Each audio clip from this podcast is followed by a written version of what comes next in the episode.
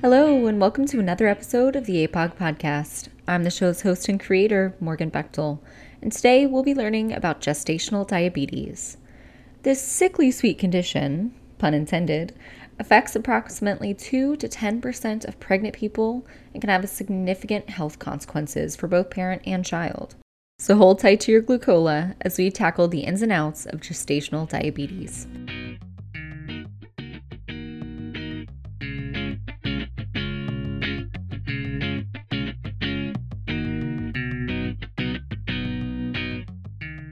Diabetes mellitus is a medical condition that has been known for centuries, but it wasn't until the 1800s when the first case of gestational diabetes was published.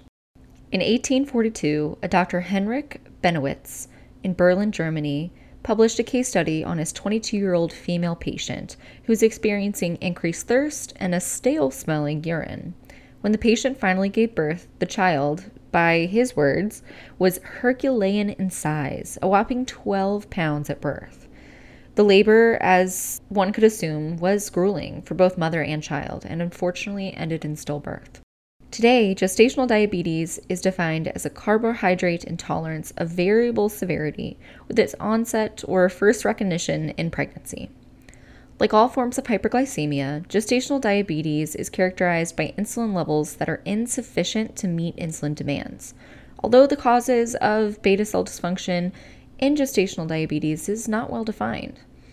According to the Fifth International Conference on Gestational Diabetes, there are three identified categories that this dysfunction can fall into.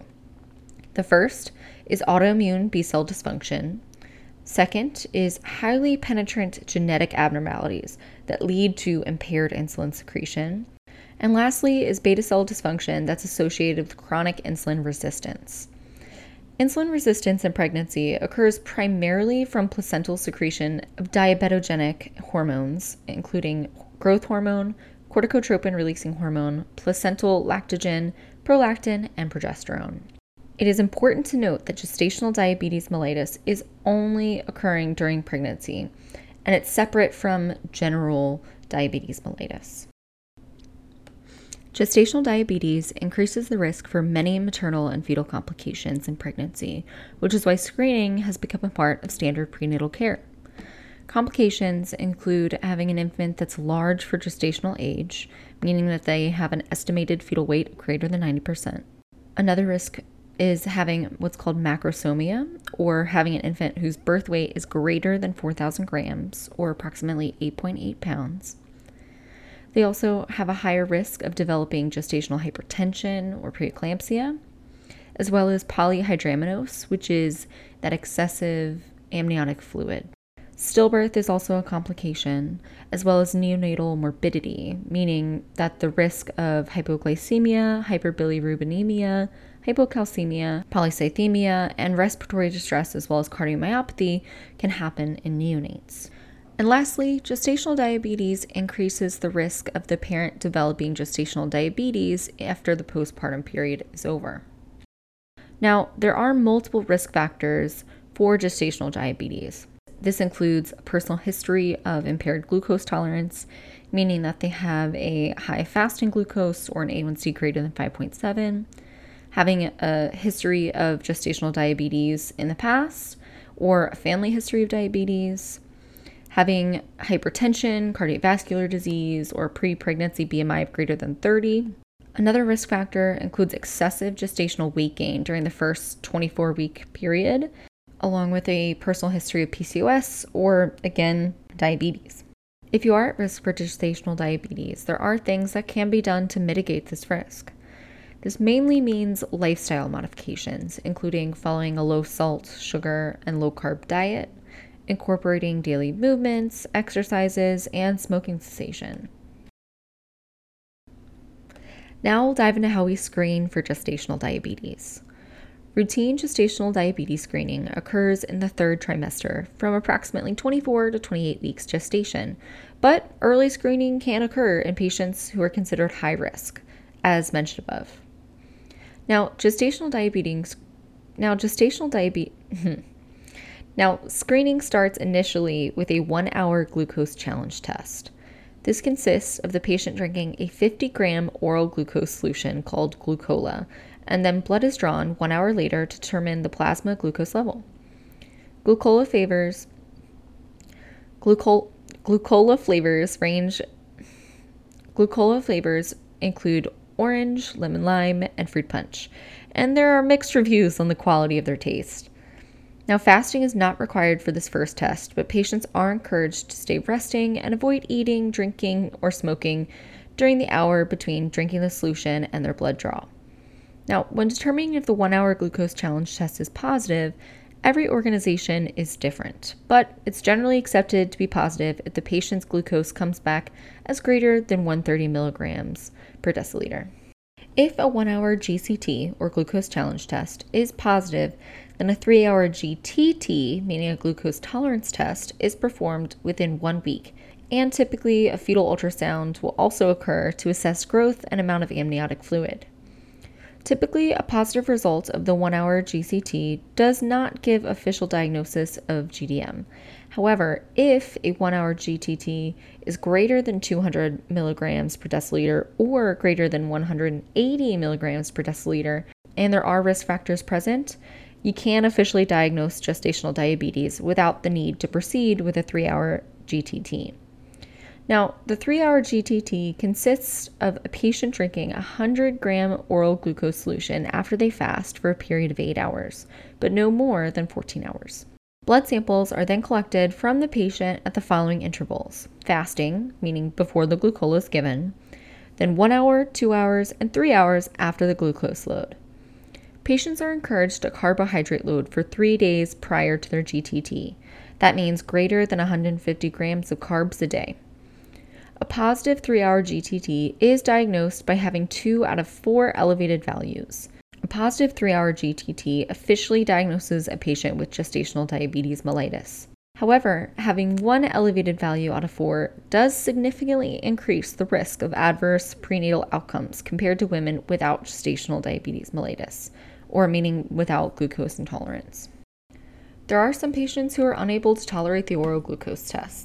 This includes patients with a history of gastric bypass, gastroparesis, or significant nausea and vomiting during the pregnancy. For these patients, potential proposed methods for gestational diabetes screening includes monitoring the blood glucose levels for 1 to 2 weeks at baseline without any dietary diabetes modifications in early pregnancy. If everything's normal, then we repeat monitoring for 1 to 2 weeks at 24 to 28 weeks gestation.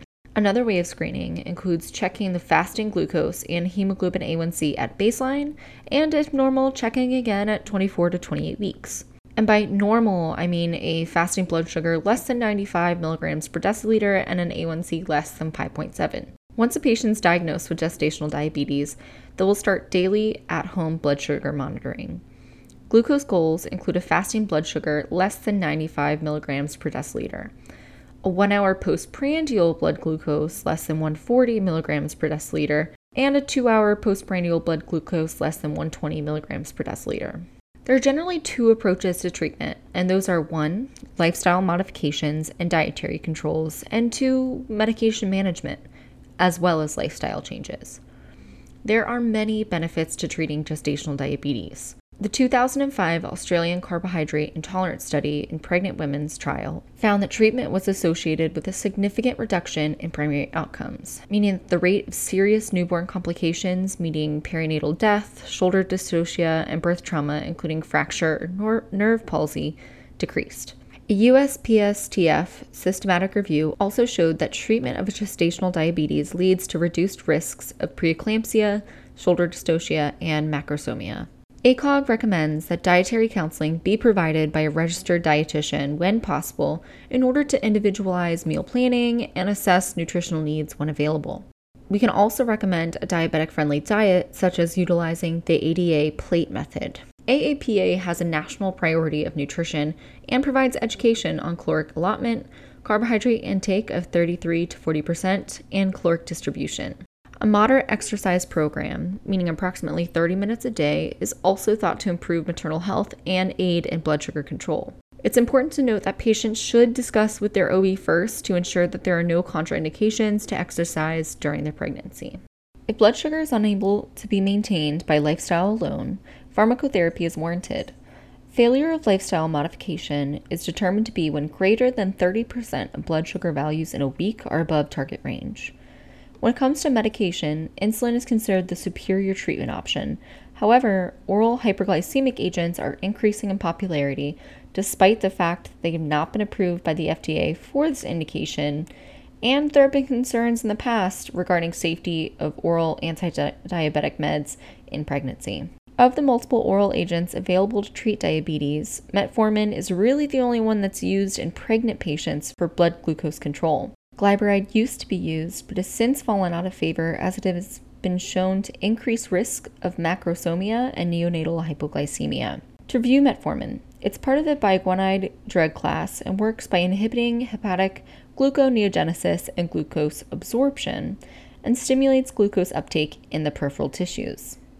The main side effect is GI upset, which will typically improve over time. Now, the starting dose for metformin is 500 milligrams once a day or twice a day, and we increase by 500 milligrams weekly until glycemic control is achieved. 50% of patients on metformin will be unable to achieve glycemic goals. However, in patients who decline insulin or un- are unable to administer insulin, metformin is the preferred alternative agent. Now, let's talk about the use of insulin to treat gestational diabetes mellitus. Again, this is the preferred method of treating gestational diabetes, and it's supported by the FDA. Insulin should be administered in divided doses using a combination of basal and bolus insulin. Basal insulin targets fasting and preprandial blood sugars. We have long acting versus intermediate acting basal insulins. Now, long acting is usually preferred given that there's no peak and there's more predictable absorption. When it comes to bolus insulin, this is targeting postprandial blood sugars. And there's rapid acting like Lispro or Aspart versus short acting insulins. The rapid acting is typically preferred given that it has a more favorable activity profile. The type of insulin prescribed typically depends on the patient's insurance coverage.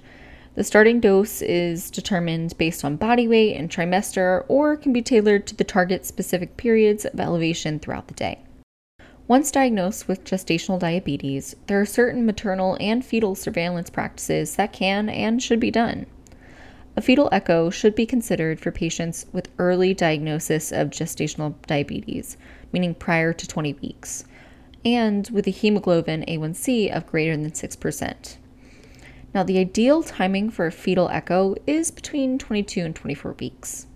For pregnant persons who do not appear to have increased risk of stillbirth, a serial growth ultrasound can be done every four weeks on diagnosis or following a 20 week anatomy scan.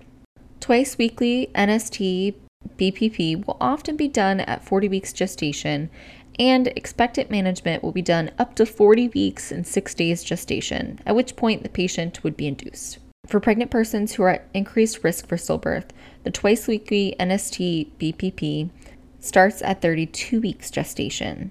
The timing of delivery also changes depending on the level of glucose control. For well controlled patients, delivery is going to occur anywhere from 39 weeks and 0 days to 39 weeks and 6 days. For poorly controlled patients, delivery is going to happen anywhere between 37 and 39 weeks. As for the mode of delivery, a patient should be counseled regarding risks and benefits of a scheduled cesarean when the estimated fetal weight is greater than 4,500 grams or 9.9 pounds. During the postpartum period, a two hour glucose tolerance test should be performed on all patients with diabetes, impaired fasting glucose levels, or impaired glucose tolerance at 4 to 12 weeks postpartum to establish glucose status. Up to one third of women with gestational diabetes mellitus will have diabetes mellitus or impaired glucose metabolism on postpartum screening. Repeat testing should be done every three years due to increased risk of developing type 2 diabetes. If a patient is planning on subsequent pregnancies, screening more frequently between pregnancies can detect glucose intolerance before fertilization and therefore provides an opportunity for preconception glucose control. Well, that wraps it up for me. I hope you enjoyed today's episode on gestational diabetes. Tune in next time for our final episode of season one of the APOG podcast, where we'll be covering the history, presentation, diagnosis, and treatment of PCOS. As always, you can find the resources for this episode in the show notes, as well as links to our episodes on APOG's website, www.paobgyn.org. You can listen to us on Spotify, Apple Music, Stitcher, or anywhere podcasts are found. You can also follow APOG on Facebook, Twitter, Instagram, and LinkedIn at APAOG to stay up to date on all the cool things we're up to. And lastly, if you enjoyed this podcast, please, please be sure to rate, review, and subscribe. It really does make a difference in our visibility, and it would mean the world to me. So that's it. As always, that's the end of my pandering. Until next time, stay safe, tell someone you love them, and bring a little kindness into the world. Goodbye.